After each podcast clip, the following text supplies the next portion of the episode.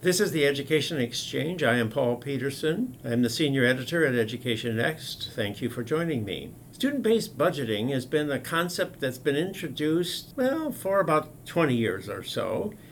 And it has begun to spread throughout the country so that today some of the largest school districts in the country, such as the New York City school system, the Boston school system, and the Seattle school system, have all experimented with this particular approach to serving students and schools. It's an idea that's particularly attractive in large cities because it is in large cities where the issue arises as to how do you allocate resources across the schools within the district. Well, this idea was begun at scale in the Seattle public school system back in the 1990s. And I am fortunate to have with me on the Education Exchange today Joseph Olchefske, who was there, who was present at the creation, I might say. He was there when this idea was developed and first implemented, and he's ever since been a leader in the education community over the past 25 years after serving as the school superintendent in Seattle He's uh, gone on to serve on a wide variety of for profit and nonprofit ed- and some ed- public sector educational institutions. And he's currently serving on the faculty at Johns Hopkins uh, University in its School of Education, where he teaches courses in leadership. So I'm very grateful to have Joseph Olchefske with me here on the Education Exchange today. Thank you, Joseph, for joining me. Thank you, Paul. It's an honor to be here. So let me start at the beginning and say, what is student based budgeting? Yeah, yeah, I mean, at, at one level, it's a very arcane technical thing. At another level, it's a pretty dramatic uh, change. Some would argue revolutionary change in the way schools and school districts the way school districts fund individual schools and has, uh, has dramatic impacts in the incentives and the dynamics under which a school district is managed and a, and a, and a school district is led. Um, you know, you said in the introduction, I, I, I was at Seattle Public Schools. I joined the district as chief financial officer. And um, I had not had a career in education, so I didn't know what the financial practices were in school districts. But I, I quickly found out Seattle schools, but really every school district in America, and let's remember there's 15,000 school districts in America, all had the same methodology for funding individual schools. It was called staffing standards. And, staffing standards. Yeah. So that meant that you had to have so many this is and that's for every such and such every number of school students? got a principal every school got a secretary every school got a librarian every 28 kids got a teacher.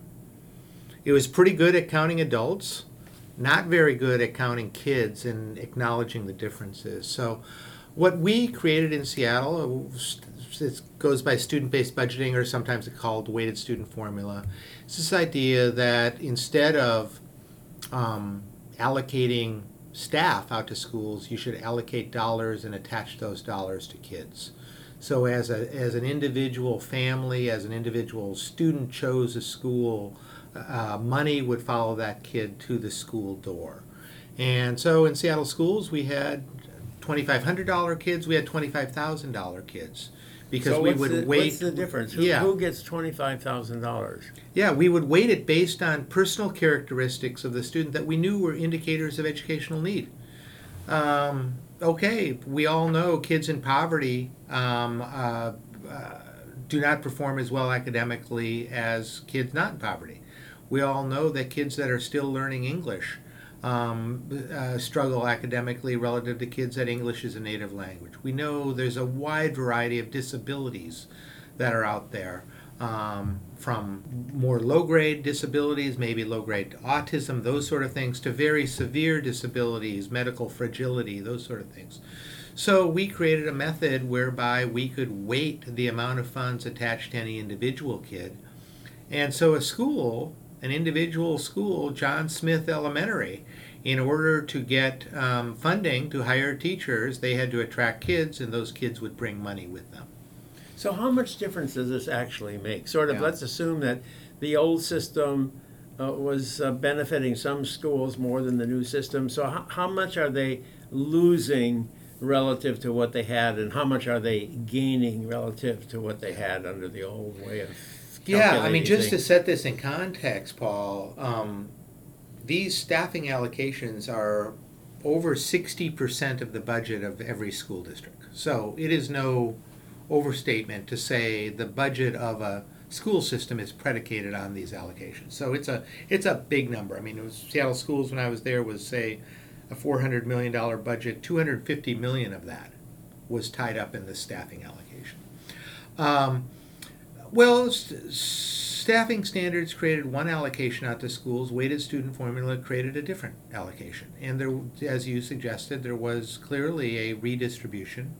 Um, and I would say some schools gained over ten percent, other schools lost over ten percent. So I mean, it was a real redistribution. You could call it winners and losers.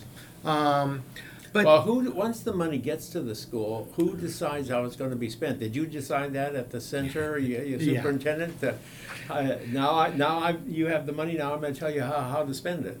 Well, when people first hear about weighted student formula, they they always want to get at who got more money, who got less.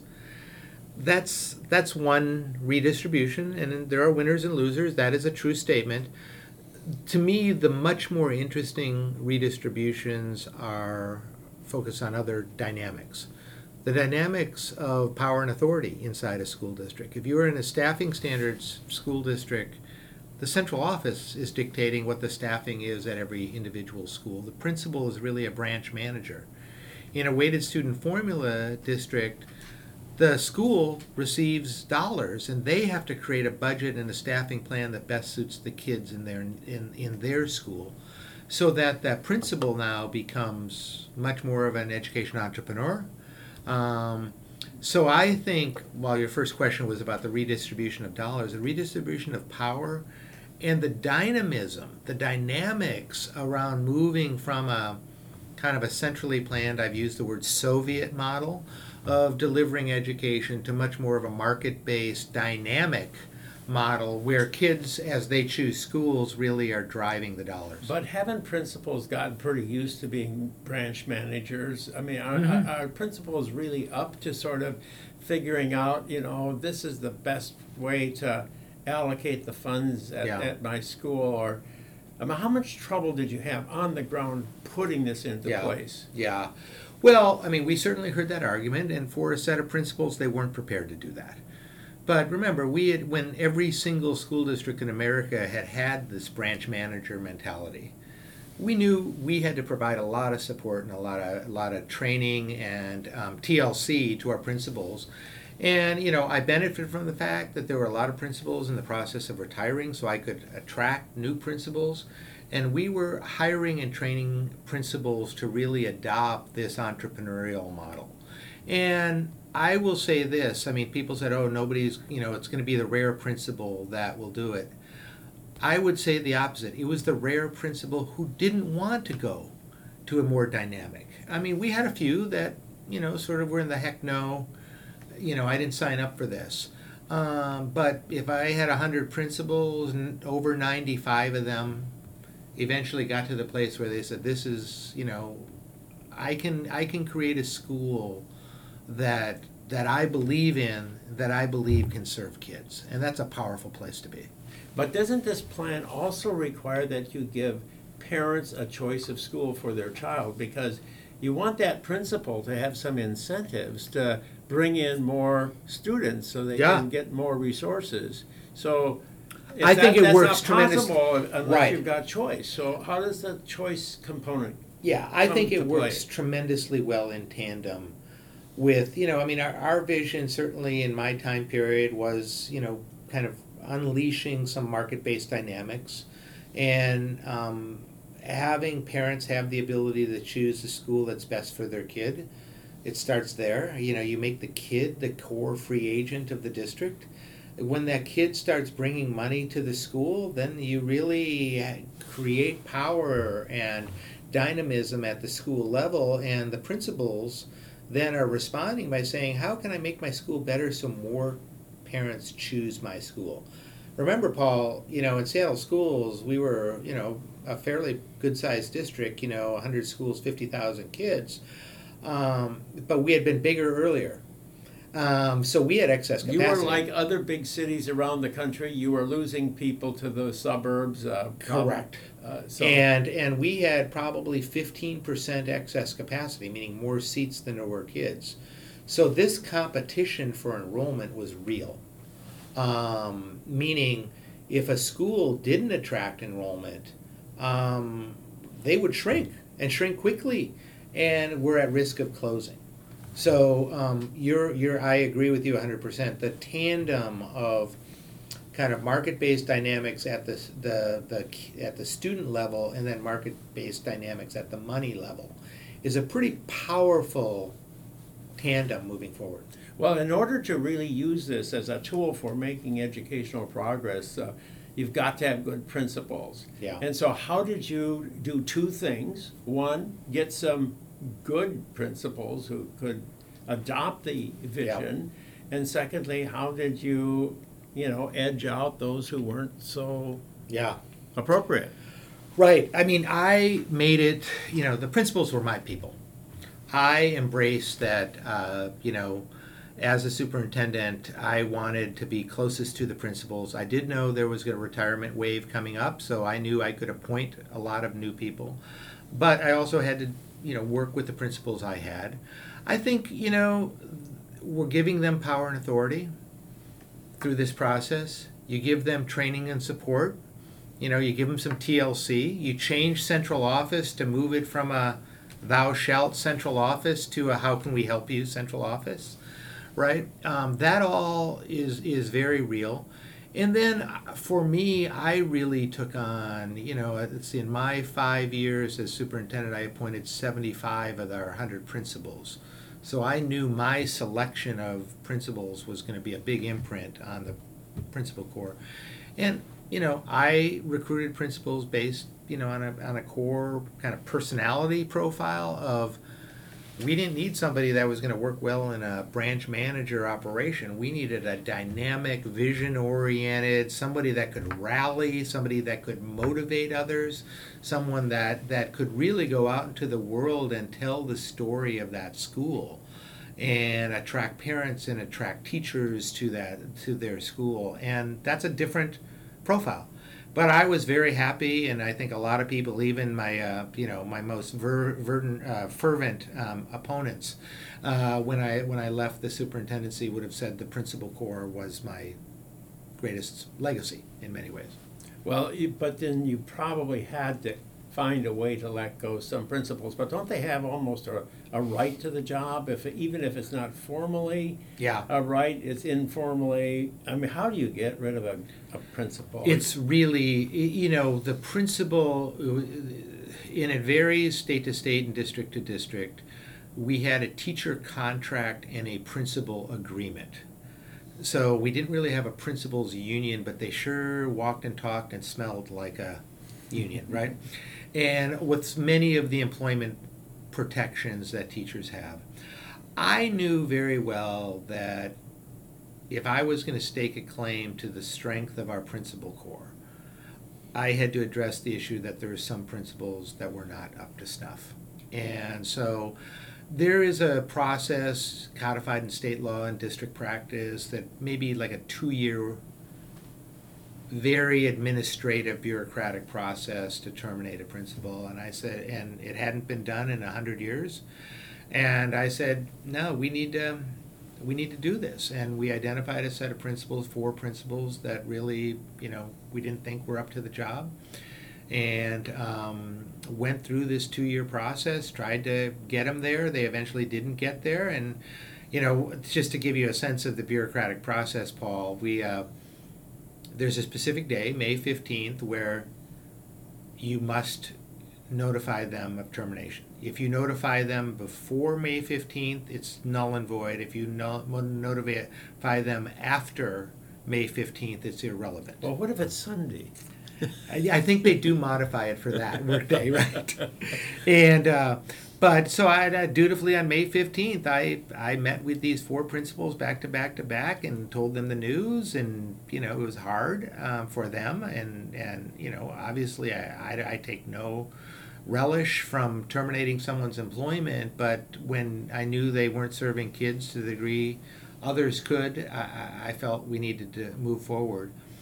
And, uh, you know, it was a big deal in Seattle. It was a really pivotal moment in my superintendency. The next morning, um, you know, the newspaper, above the fold, front page, above the fold, extra large type. You know, my press secretary called it a plane crash headline.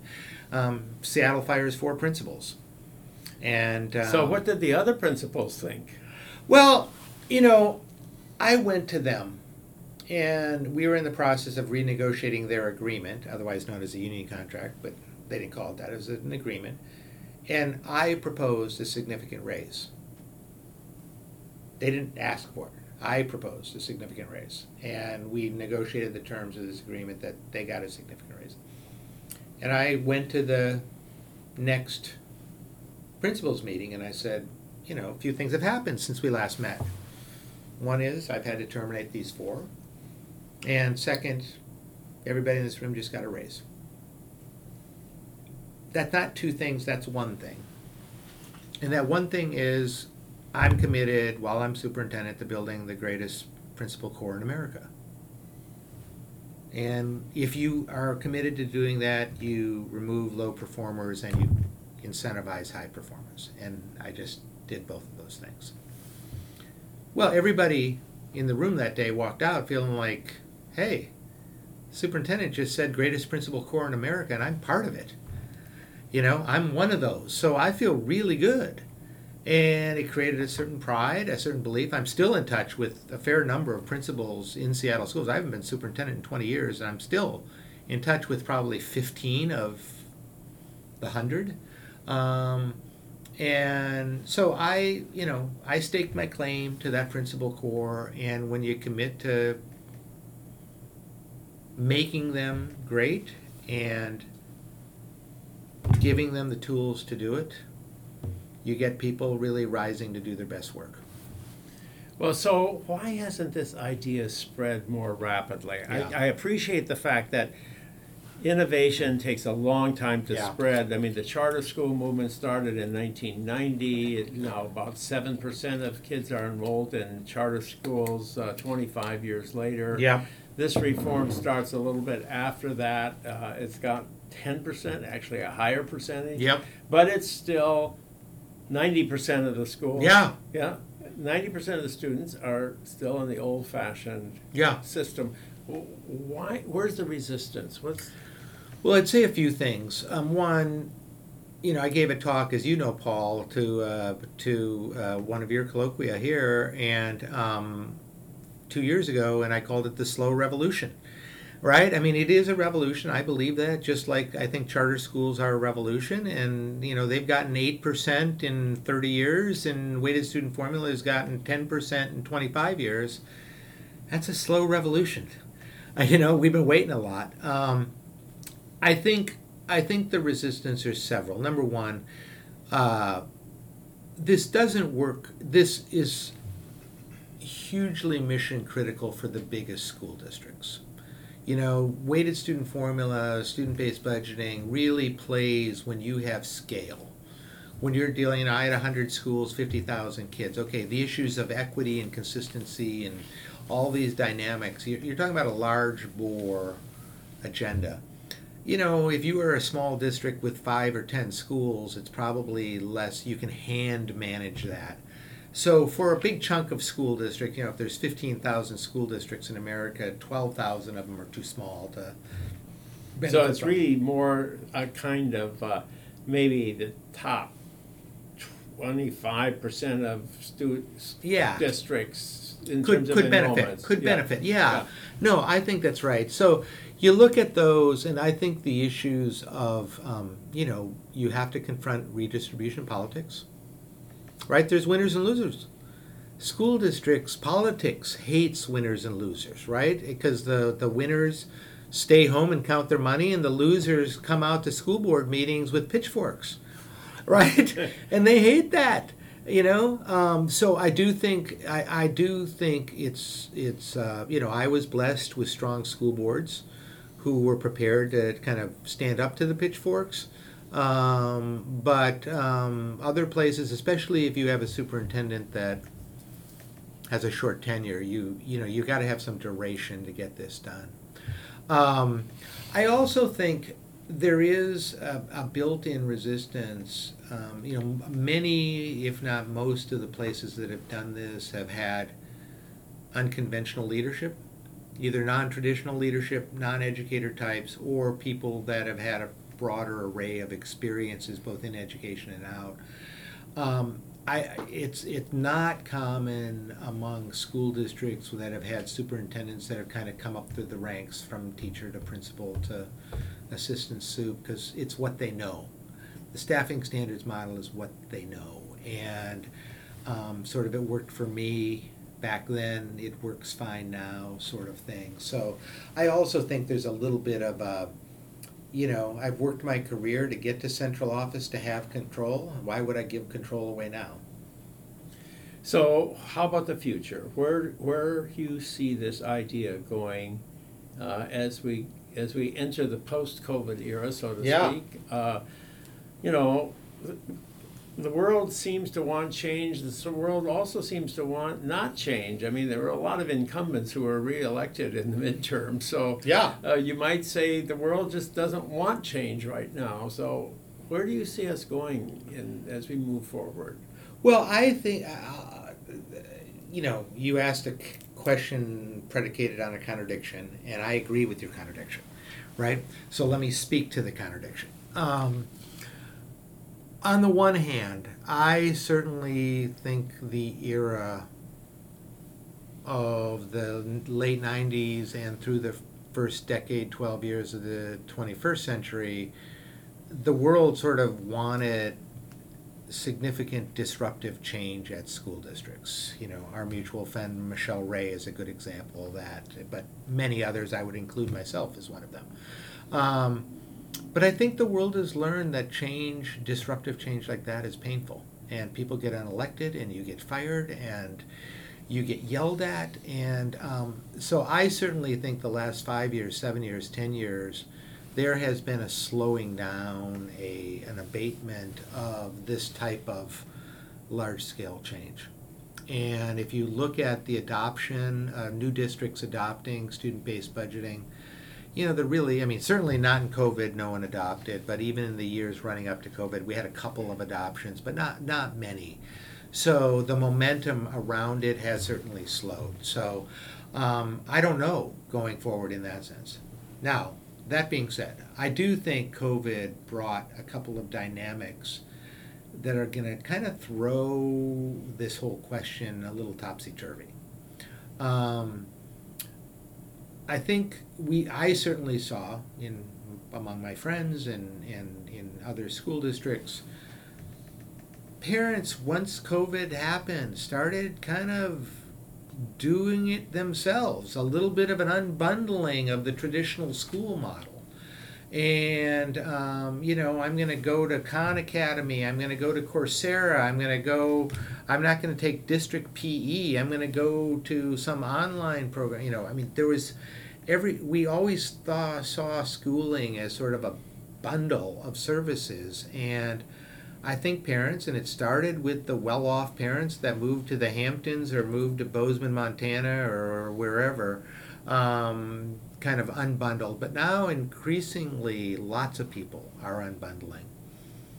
That creates, when we have a century and a half of everything being bundled at the school, and the school being the nexus of decision making and service delivery now we have this unbundling and this DIY. Um, I think that's going to challenge schools and school districts, and parents believe it. They should. Well, we have these education savings accounts Yeah. now that Micro uh, are supposed pods, to. Yeah. right? So this, so you're saying student-based budgeting actually fits in with some of these ideas that people are talking about. Well, now we're to the contradiction. It fits in and doesn't fit in at all, right? It fits in in the sense that money followed the kid to the school door. But the unit of decision, so in that sense, yes, it's absolutely aligned with all of this, these micro schools and these pods and all that. But where it's contradictory is the movement of the money ended at the school door, or more to the point, at the principal's door. The principal had a decision to create a budget for the whole school. So, you know, we've had in several states, Virginia comes to mind immediately, Florida comes to mind immediately, this, this issue of parental rights. You know, I don't really care what the school is doing. I want this for my kid. Um, you know, I don't, I, I don't want my kid to learn about evolution biology class. I don't want my kid to study U.S. history and have issues of race embedded in that discussion, right? So this again, this unbundling, I call it that sort of atomization of choice. Um, I think is is kind of the genie's out of the bottle to some degree of that. And what you get at is less than whole school, individualized to the kid, and back to your question, student based budgeting takes the money to the kid, calculates the money at the individual kid, but all the decision making stops at the principal's door. And this unbundling is going to drive it to end at the parent's door which is a we've never had before. This is new, and it's COVID has wrought this, and I don't think the world is ready to respond. I don't think superintendents are ready to respond. I, but um, the political power, you know, Virginia and Florida again are great examples. The political power of this parental rights issue. Um, um, as a as a data point um, really, I, I, think there's too much energy behind it. I think there's too much motion behind it. Um, the weighted student formula, I think, is way better and better prepared to deal with it than a staffing standards model.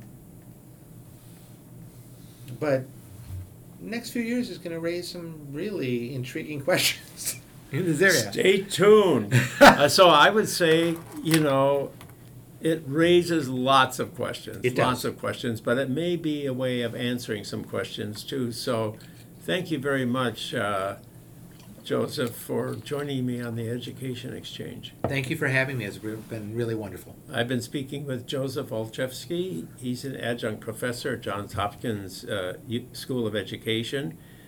And he was at one time the superintendent of the Seattle Public Schools at the very time that they introduced the concept of student based budgeting. And he has been working in the education field in a variety of positions for many years since that time. So I am Paul Peterson. This is the Education Exchange. Please join me every Monday at noon Eastern Time for an Education Exchange podcast.